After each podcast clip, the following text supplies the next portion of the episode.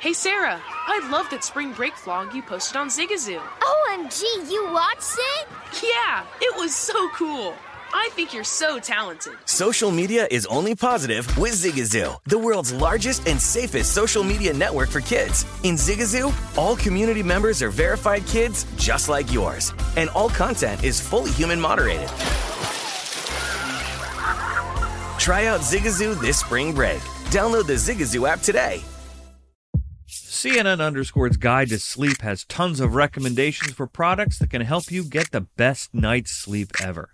All right, let's face it, most of us have had trouble falling or staying asleep at some point, and there are a lot of products and hacks claiming to be the solution to our sleepless nights. That's why the CNN Underscore team spend hundreds of hours testing products to find the ones that can make a huge difference in the quality of your slumber. Visit underscore.com now for our ultimate guide to getting better sleep. This is the look ahead with Scott Seidenberg on VSIN, the sports betting network.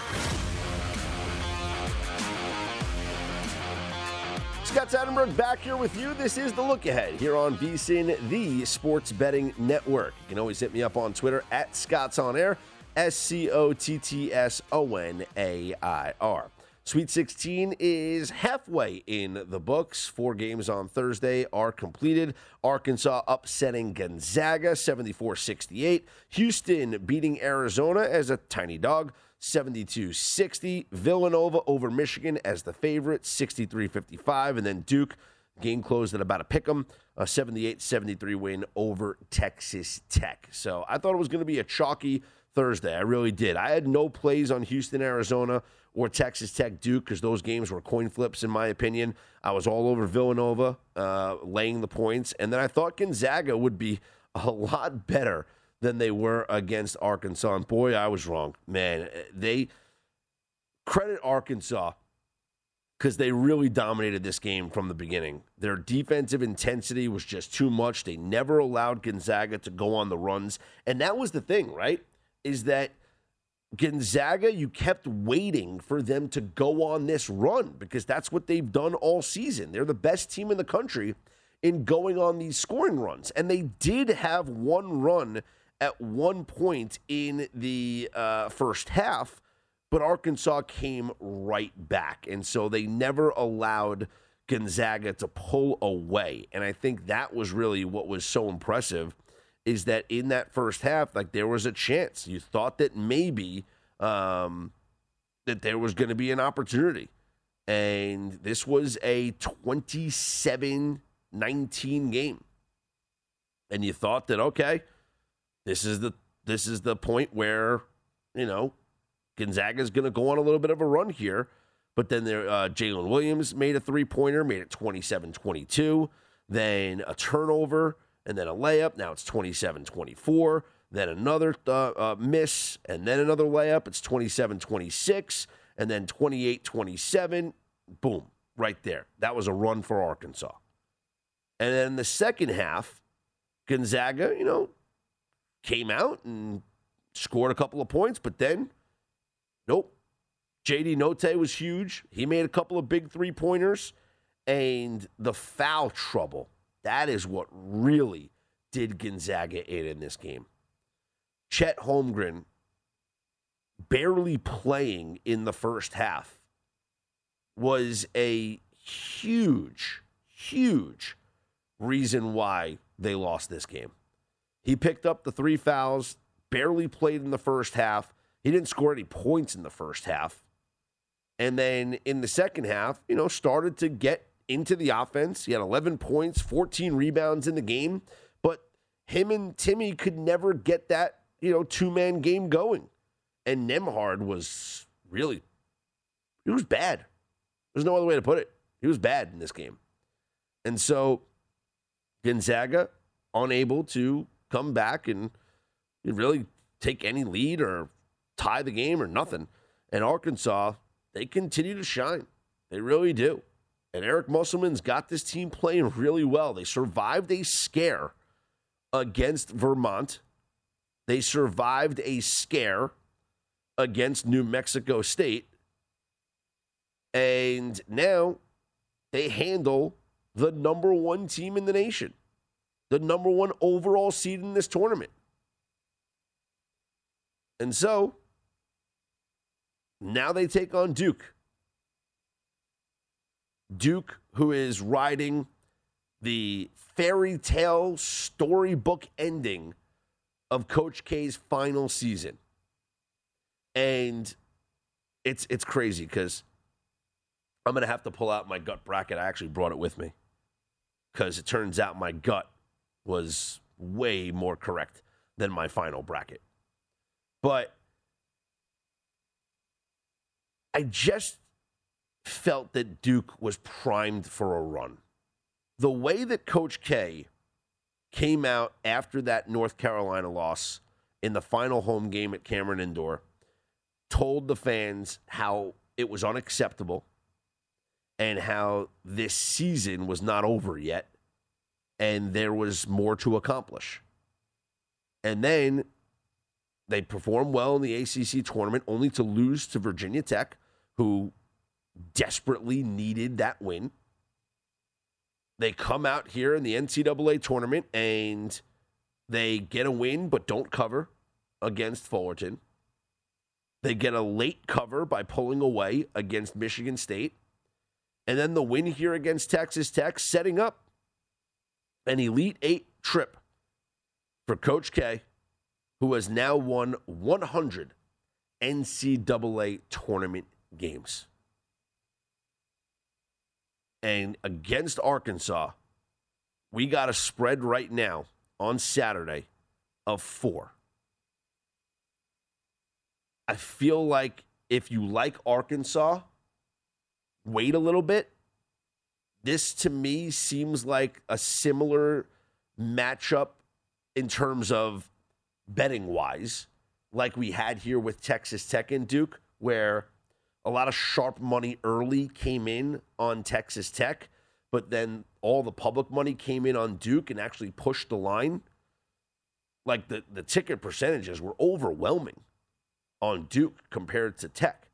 And I think that's going to be the case here against Arkansas. I think there will be an overwhelming uh, ticket advantage on Duke.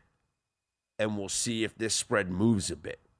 Because I think if this gets higher than four, it's almost a, a must play on Arkansas. But right now, I know they're playing great. I just don't want to step in front of this Duke train. I just don't. Not with just everything kind of playing out for them. And there's also part of me, not a lot of me, but part of me wonders if the officials are influenced by Coach K a bit. And no, I'm not just talking. I'm not talking about you know when like Phil Jackson would yell at the officials, and so like they're scared of him, so they start making calls for the Lakers. No, I'm saying like they know they know what's on the line. It's the last dance for Coach K. You don't want to make a call that eliminates Duke from this tournament. You don't want to have a situation where it's the end of that TCU Arizona game and a foul should have been called on a player getting bumped, but you let it play out. Like I feel like if Duke was in the Arizona role, they swallow the whistle. And if Duke was in the TCU role, they blow the whistle there. It could happen. We'll see. These officials get evaluated. They're moving on just like the teams are. The better officiating crews are going to be advancing through the rounds. So it's going to be the best of the best by the time we get to the Final Four in the national championship game. I just don't want to get in front of Duke right now. I think Arkansas is the right side.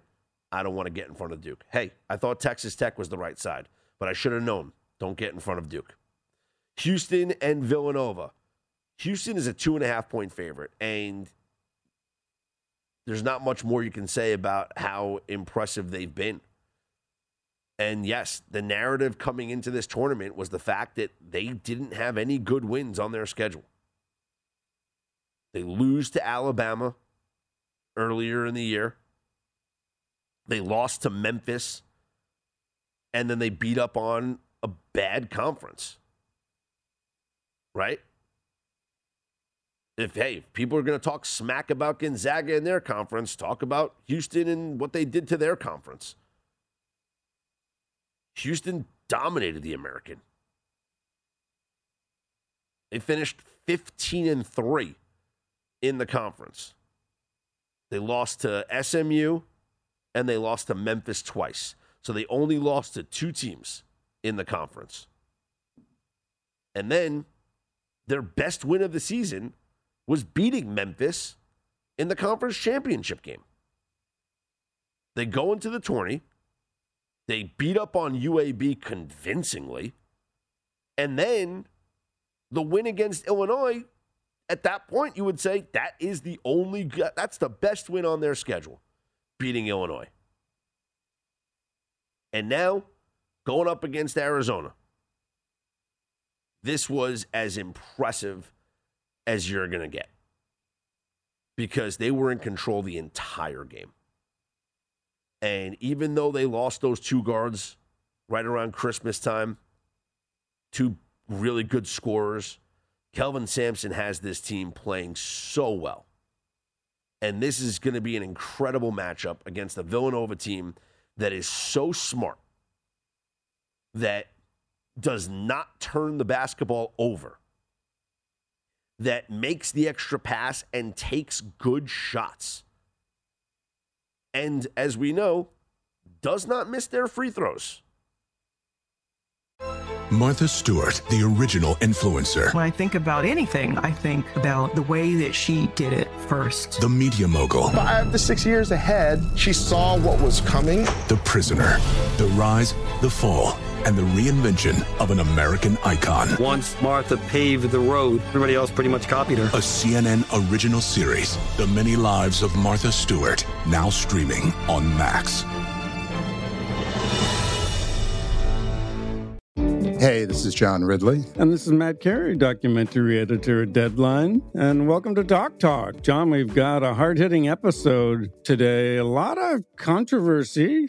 Well, maybe we should put the word controversy in quotes in the documentary field about the nominees for Best Documentary Feature. We're going to get into that with some amazing panelists. You get a shot, but the individuals behind every one of those images, they're complicated and they are human. This has been Doc Talk. Thank you. Great conversation. Thank conversation. you. Nova as an underdog, I like in this spot. And with all due respect to Houston, I don't think they have been tested a lot this season. I think Villanova has been. And I think Villanova tests them here. And Villanova comes through at the end. I like Villanova money line in that spot. I might do a Villanova money line, Duke money line because you're going to get the plus money on Nova. You're going to lay a little bit of juice with Duke. It might work out to even money, maybe even greater on those two teams. That's my lean here. Let's talk a little football coming up next. Seth Walder from ESPN will join me on the program. We'll talk about the latest in the NFL as we get closer and closer to the draft and the market moving with each and every move in this crazy offseason. I'm Scott Seidenberg. This is the look ahead here on VSIN, the Sports Betting Network.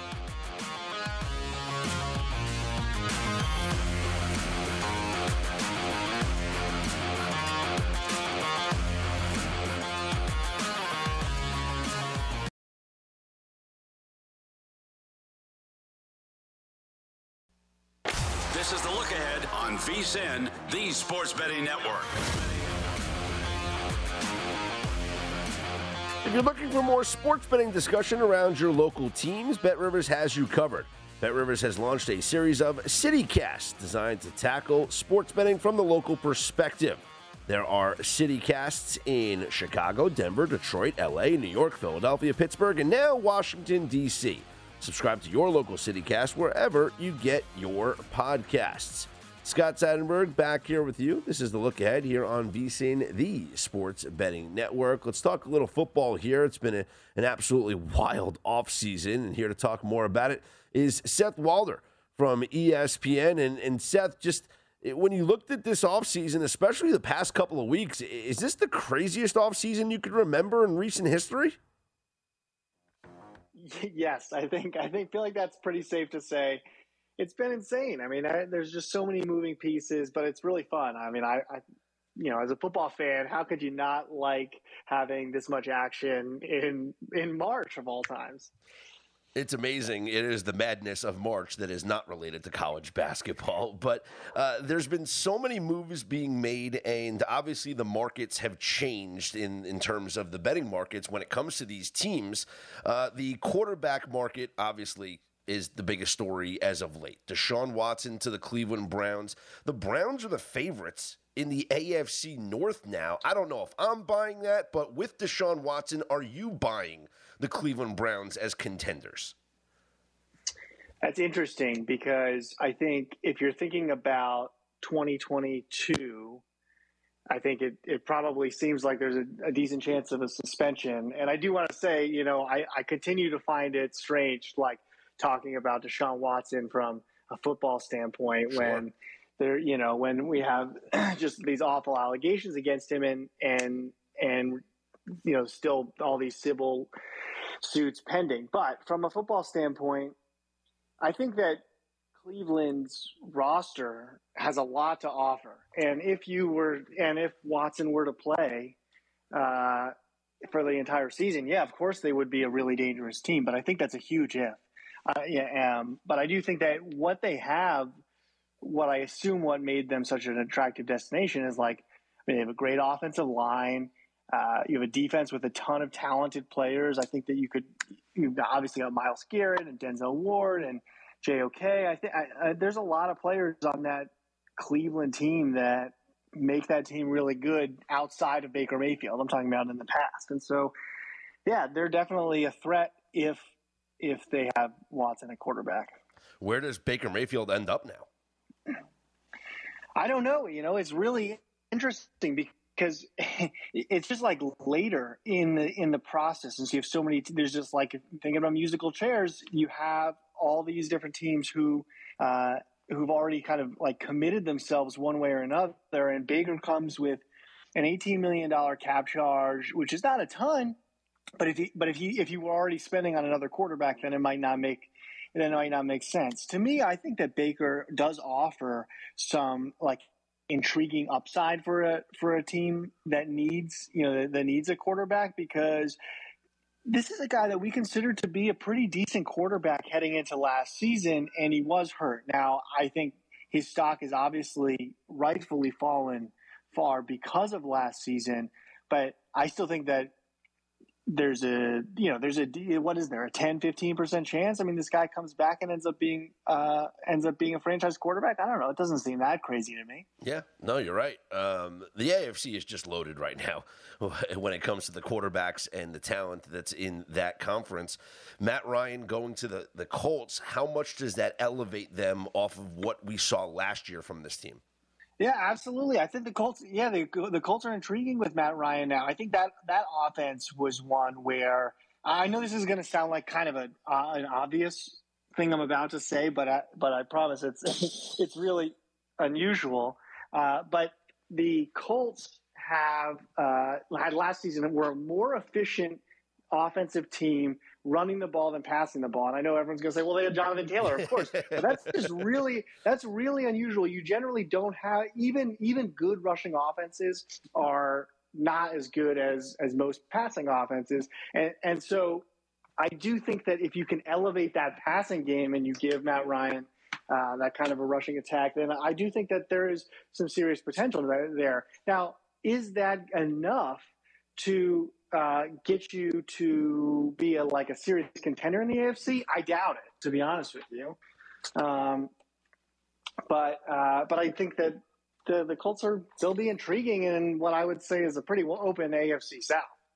How surprising was the Tyreek Hill deal in your mind for the Chiefs to let him go? And granted, they got a nice haul back, but for them to let him go and for the Dolphins to give up as much as they did.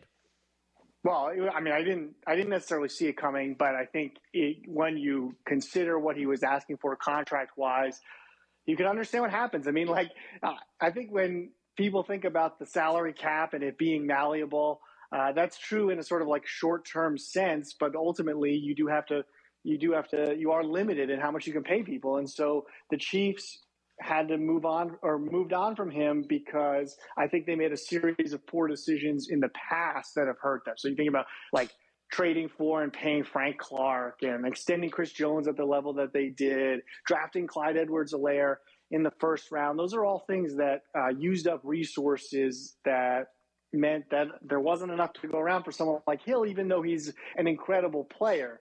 Uh, to me, it's kind of a lose lose deal because, uh, and I think this is true. I think the Adams deal was also kind of lose lose because Miami gave up a ton for the right to pay him a huge amount of money, and that is dangerous. I mean, that's just that's just a lot of resources going there. Um, I, I, do think it made sort of made sense for the Chiefs to some degree to do this, but it puts them in a precarious situation where like they clearly need receiving help. So now with the Dolphins, and it's not just uh, with Hill, they've made a bunch of acquisitions here in the past week or so. Do mm-hmm. we elevate them as the second favorite in the AFC East behind the Bills? Ooh, good question. I'm torn here. I'm a little. I'm still. I, there's a lot of talented players on that Dolphins team. I'm still wary of that offensive line. Even you know, I think getting Armstead that's great. Go, you know, but uh, but you know, there's five players across the line, and and theirs was so rough that I'm not convinced that Armstead and uh, Connor Williams is going to be enough there. But oof, are they? Are, have they surpassed the Patriots? I'm going to lean no, but mm-hmm. I don't feel good. I don't feel good about it. Okay. you know, it's a tough, it's a tough call. Who's won, who's won the offseason so far? Well, Denver, I think if you're thinking about like, well, like who who made them move themselves from non-contender to contender because just adding Russell Wilson it's hard for non-quarterbacks to have the kind of impact that, that that's going to have. And, and so, yeah, I mean, Denver is a legit threat now. So I would consider them like winning the offseason, but that was kind of one big move. I definitely think that the Chargers have become a really scary team and I think a really fun team. Uh, doing what they probably should, which is sort of pushing their chips in with Justin Herbert, who is just, I think his season last year was underrated. I mean, he was probably – I think he was sorry, no, clearly a top three MVP last year. Like I, you know, people were debating Brady and Rodgers, and I think it was Herbert was was clearly number three. And so you're in this situation. You've got that rookie QB. You add someone like J.C. Jackson and Khalil Mack. I think that that makes them very interesting. So I, I do like what the Chargers have done as well. Would Herbert be a good bet for the MVP coming up this season? Yeah, you know, they asked us right after the year. I don't know what the odds are. You tell me, but they asked us right after the year, pick your pick your MVP for next year, and I, I picked Herbert. So I do think that uh, I do think that that absolutely could be a possibility. Yeah, he is uh, still behind uh, Mahomes and Rodgers and Brady and Allen. Um, so he, still could get some good value on Justin Herbert, maybe around that between 12 and 14 to 1 market here. And I, I listen, I'm I'm going to be all in on the Chargers because I was all in on them last year and it just didn't work out. But I thought that this team was talented enough last year that they could have made a run through the AFC postseason.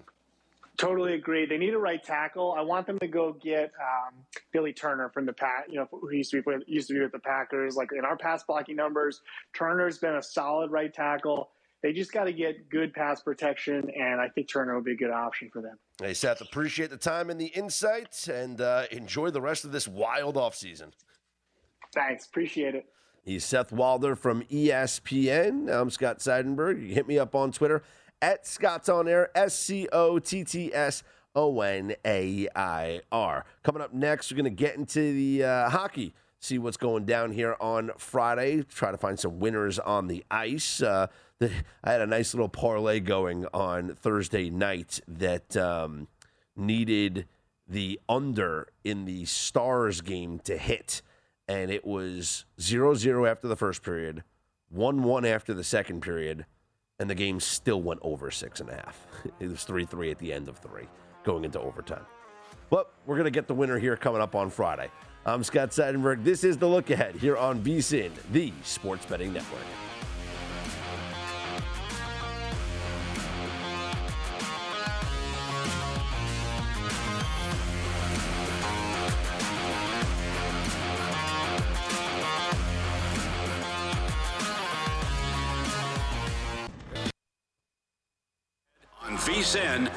Sports Betting Network.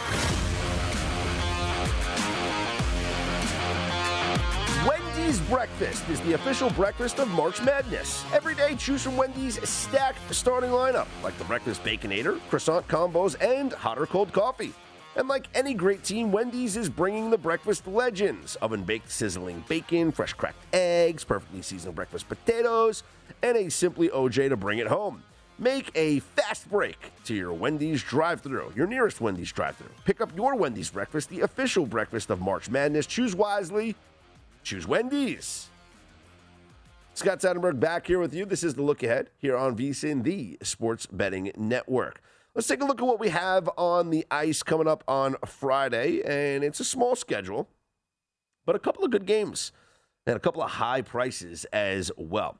Capitals are at the Sabres. Washington is minus 200 on the road. Penguins and Rangers in a key game in the Metropolitan Division. Pittsburgh is minus 120. Blue Jackets take on the Jets in Winnipeg with the Jets minus 210. Flyers are in Colorado. The Avalanche are minus 430.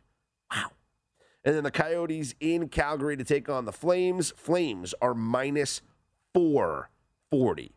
So these are very heavy lines for the Flames at home against the Coyotes and the Avalanche at home against the Flyers. Let's start with the Flames. They should win this game. We know that they're very, very, very, very good and much, much, much, much better than Arizona. The problem is, is that Calgary has absolutely nothing to play for. This is a dangerous part of the season for them because they are pretty much locked into the one seed in the Pacific Division. They're five points up on the Kings, and as long as they maintain, you know, a nice cushion, they're not in jeopardy of losing out on that. They're certainly not in jeopardy of missing the playoffs. They have 84 points. Uh, they're not going to chase down Colorado for the number one overall seed. So, really, the only thing for them is to just make sure that they hold off the Kings, who are in second place right now, and make sure that they finish in first place in the Pacific Division. This is a total mismatch, right? Arizona's a very, very bad team. Arizona is 20, 39, and 4 this season.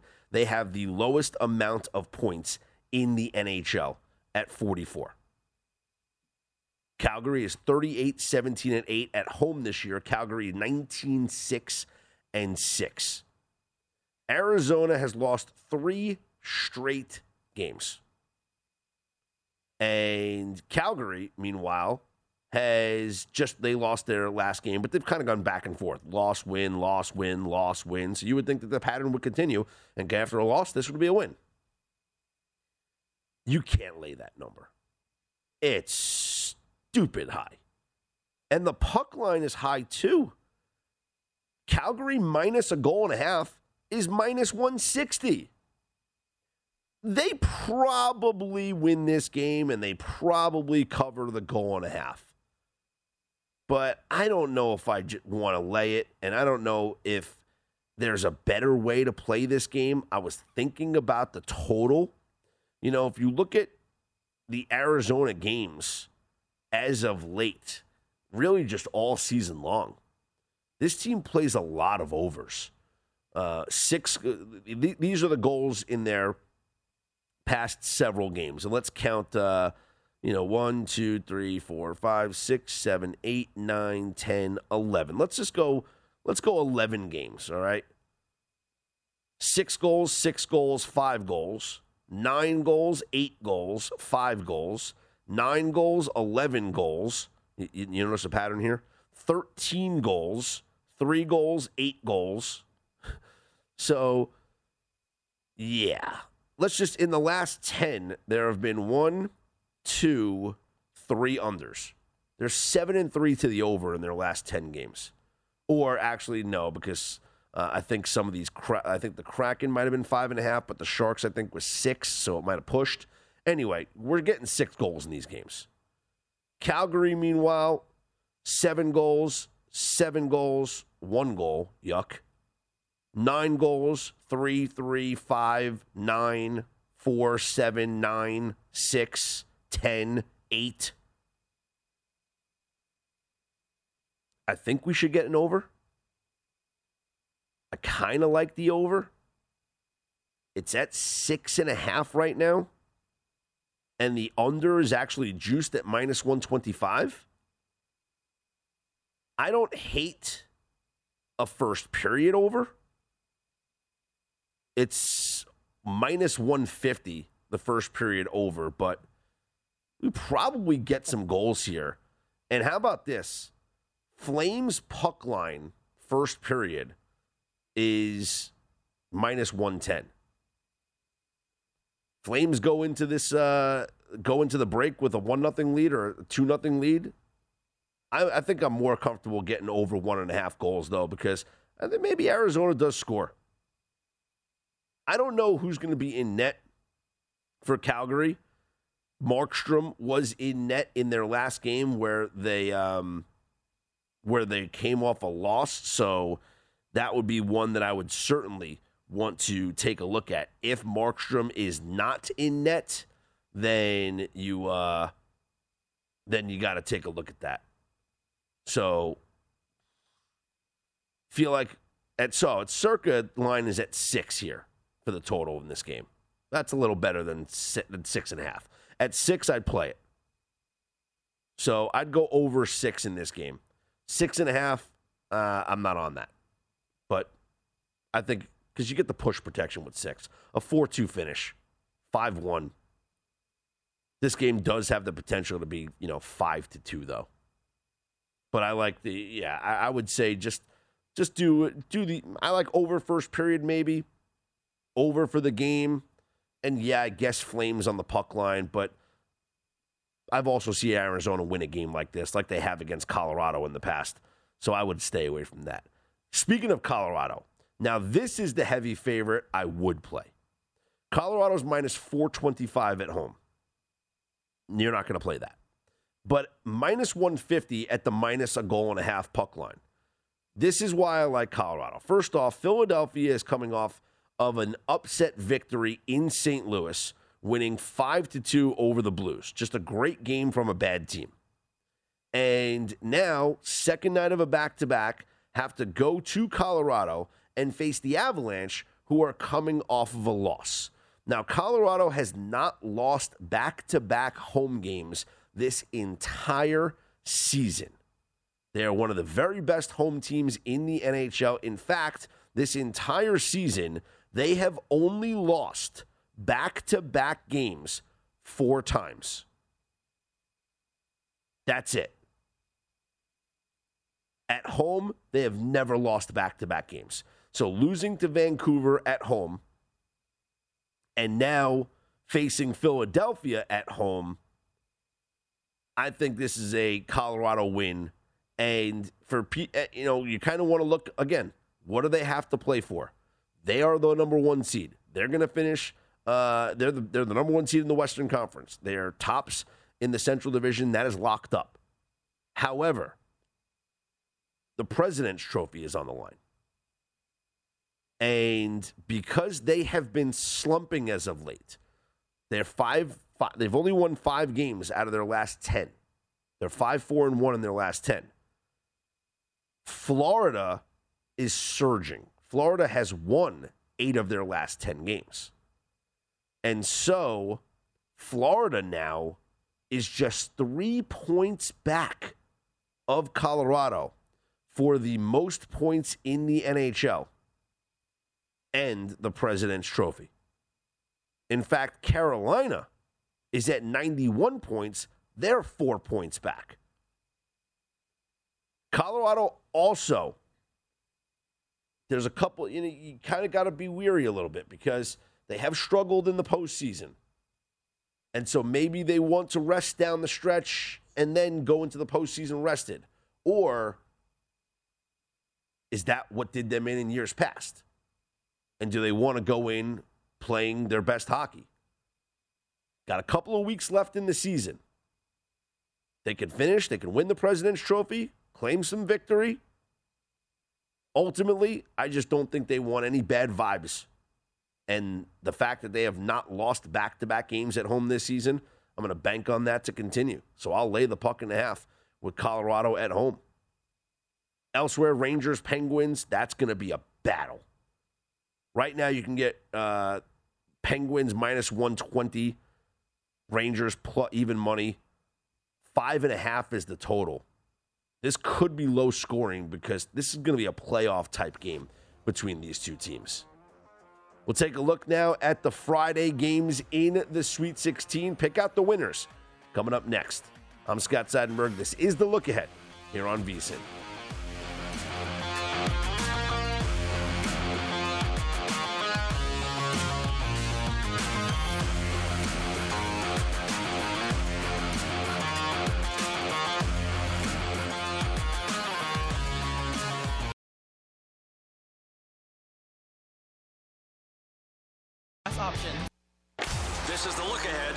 VSIN, the sports betting network.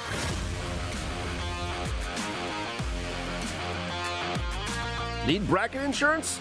State Farm is there. Play the free second chance bracket presented by State Farm. Make new picks in the round of 16 for your shot at a share of $20,000 in cash prizes. Head to DraftKings.com slash State Farm now to join the action. State Farm, we offer surprisingly great rates. Terms and conditions and other eligibility restrictions apply. See DraftKings.com for details. Scott Seidenberg back here with you. This is the look ahead here on VSIN, the Sports Betting Network. Let's take a look at the Sweet 16 games coming up on Friday and make some official selections, shall we? First off, I I know I'm pretty sold on one of these games. I'm pretty sold on. I'm, I'm getting there on another. Another one I'm like iffy about, and then one I'm just not so sure. let's talk about the one. Let, us go in order of uh, confidence. How about that? Most confident, UCLA over. Martha Stewart, the original influencer. When I think about anything, I think about the way that she did it first. The media mogul. Five to six years ahead, she saw what was coming. The prisoner. The rise, the fall, and the reinvention of an American icon. Once Martha paved the road, everybody else pretty much copied her. A CNN original series, The Many Lives of Martha Stewart, now streaming on Max. Hey, this is John Ridley. And this is Matt Carey, documentary editor at Deadline. And welcome to Doc Talk. John, we've got a hard hitting episode today. A lot of controversy well, maybe we should put the word controversy in quotes in the documentary field about the nominees for Best Documentary Feature. We're going to get into that with some amazing panelists. You get a shot, but the individuals behind every one of those images, they're complicated and they are human. This has been Doc Talk. Thank you. Great Thank conversation. You. For North Carolina. And I know you're like, Scott, it's the lowest spread of the day. How is that the game you're most confident in? I am. I think this UCLA team is much better than North Carolina. And this is, I understand, North Carolina has looked good this tournament. The blowout win against Marquette was very impressive. And then going up by 25 against Baylor was just, it, it, it was dominant. What an effort. Now, they blew the 25 point lead. And yes, I think a lot of it had to do with Brady Manek getting ejected from the game. And so him being ejected from the game changed everything because he was hitting some big shots for them in that game. And in fact, Manek had 26 points. He was four of eight from three point range in the game. And yes, when he got ejected, it definitely changed things. But they still blew a 25 point lead.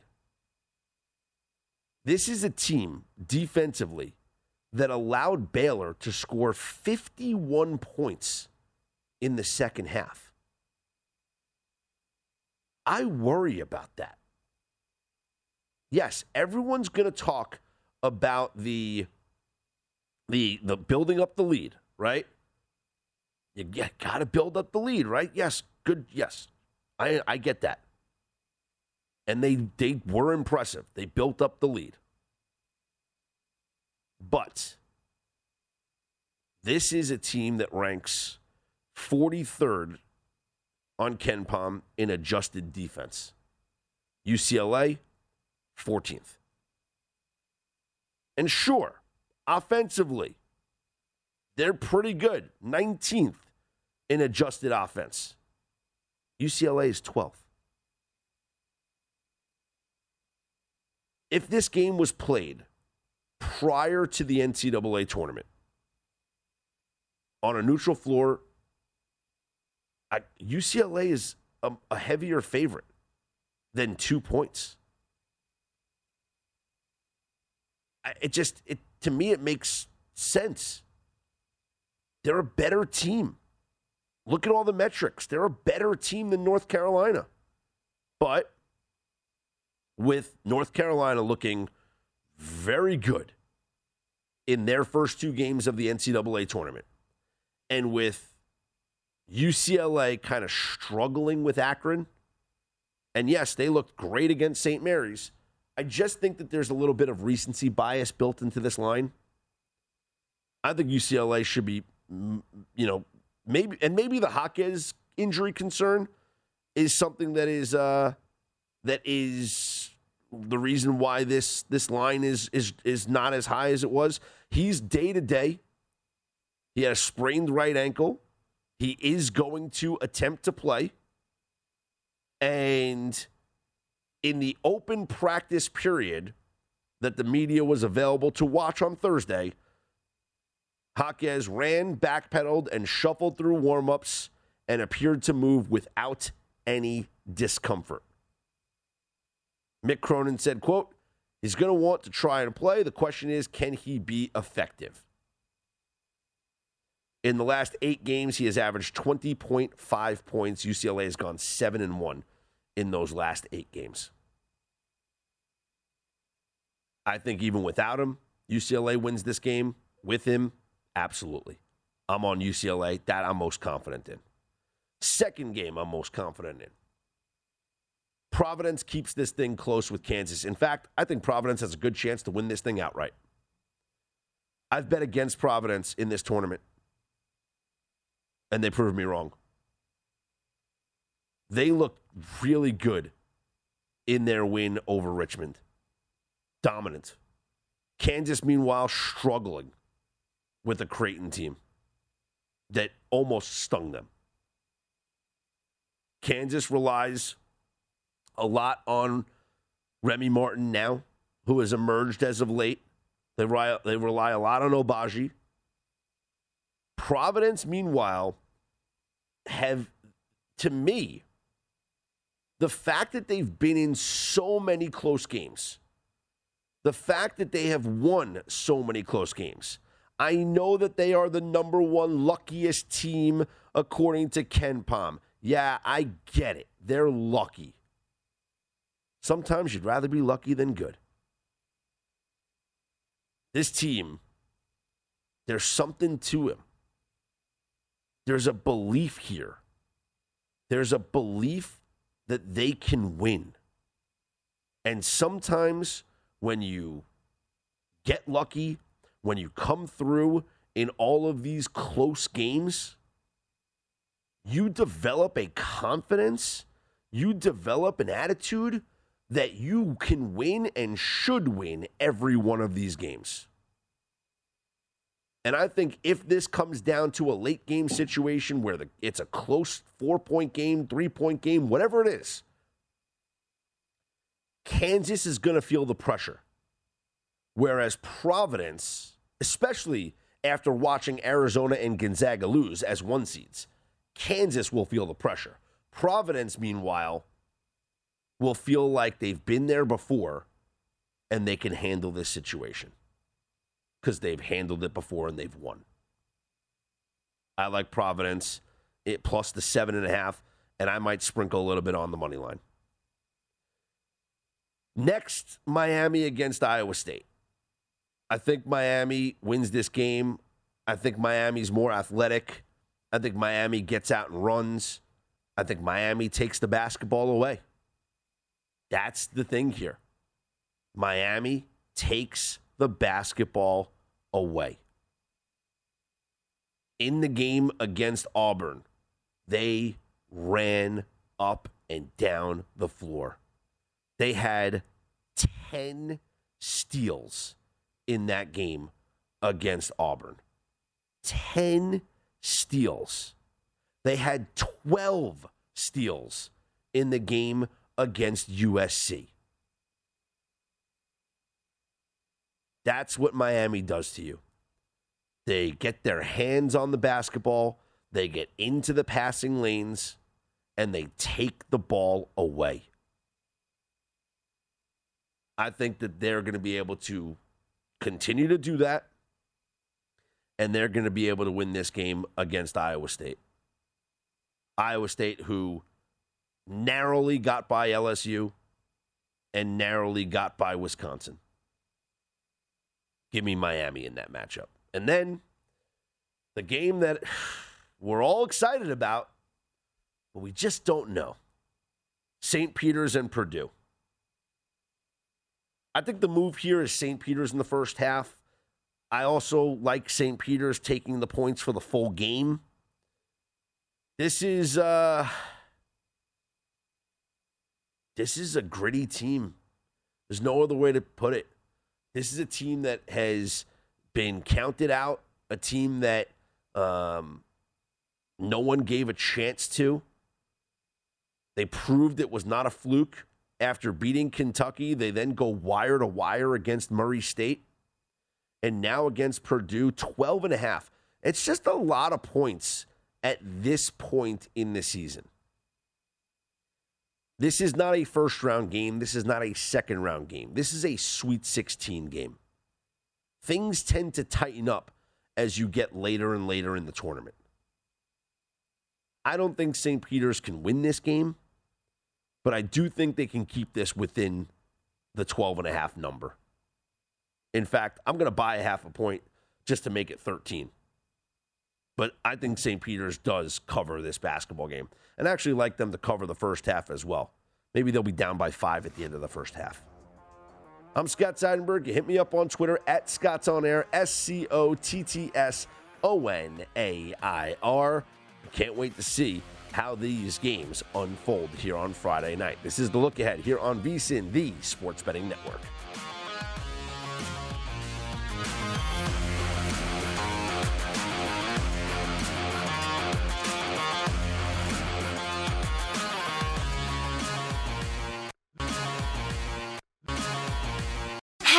Heard about the social media platform for kids? It's called Zigazoo. It's a great place where kids like me can come together to make fun videos. Videos moderated by real people who review content before it's posted to the feed. I love the dance challenges. I love that it's kid safe COPPA certified. Uh, I don't know what that means. It means it has built in privacy protections for your online data. Zigazoo, the world's largest social network. For kids. Download the Zigazoo app today. CNN Underscored's Guide to Sleep has tons of recommendations for products that can help you get the best night's sleep ever. All right, let's face it, most of us have had trouble falling or staying asleep at some point, and there are a lot of products and hacks claiming to be the solution to our sleepless nights. That's why the CNN Underscored team spend hundreds of hours testing products to find the ones that can make a huge difference in the quality of your slumber. Visit underscored.com now for our ultimate guide to getting better sleep.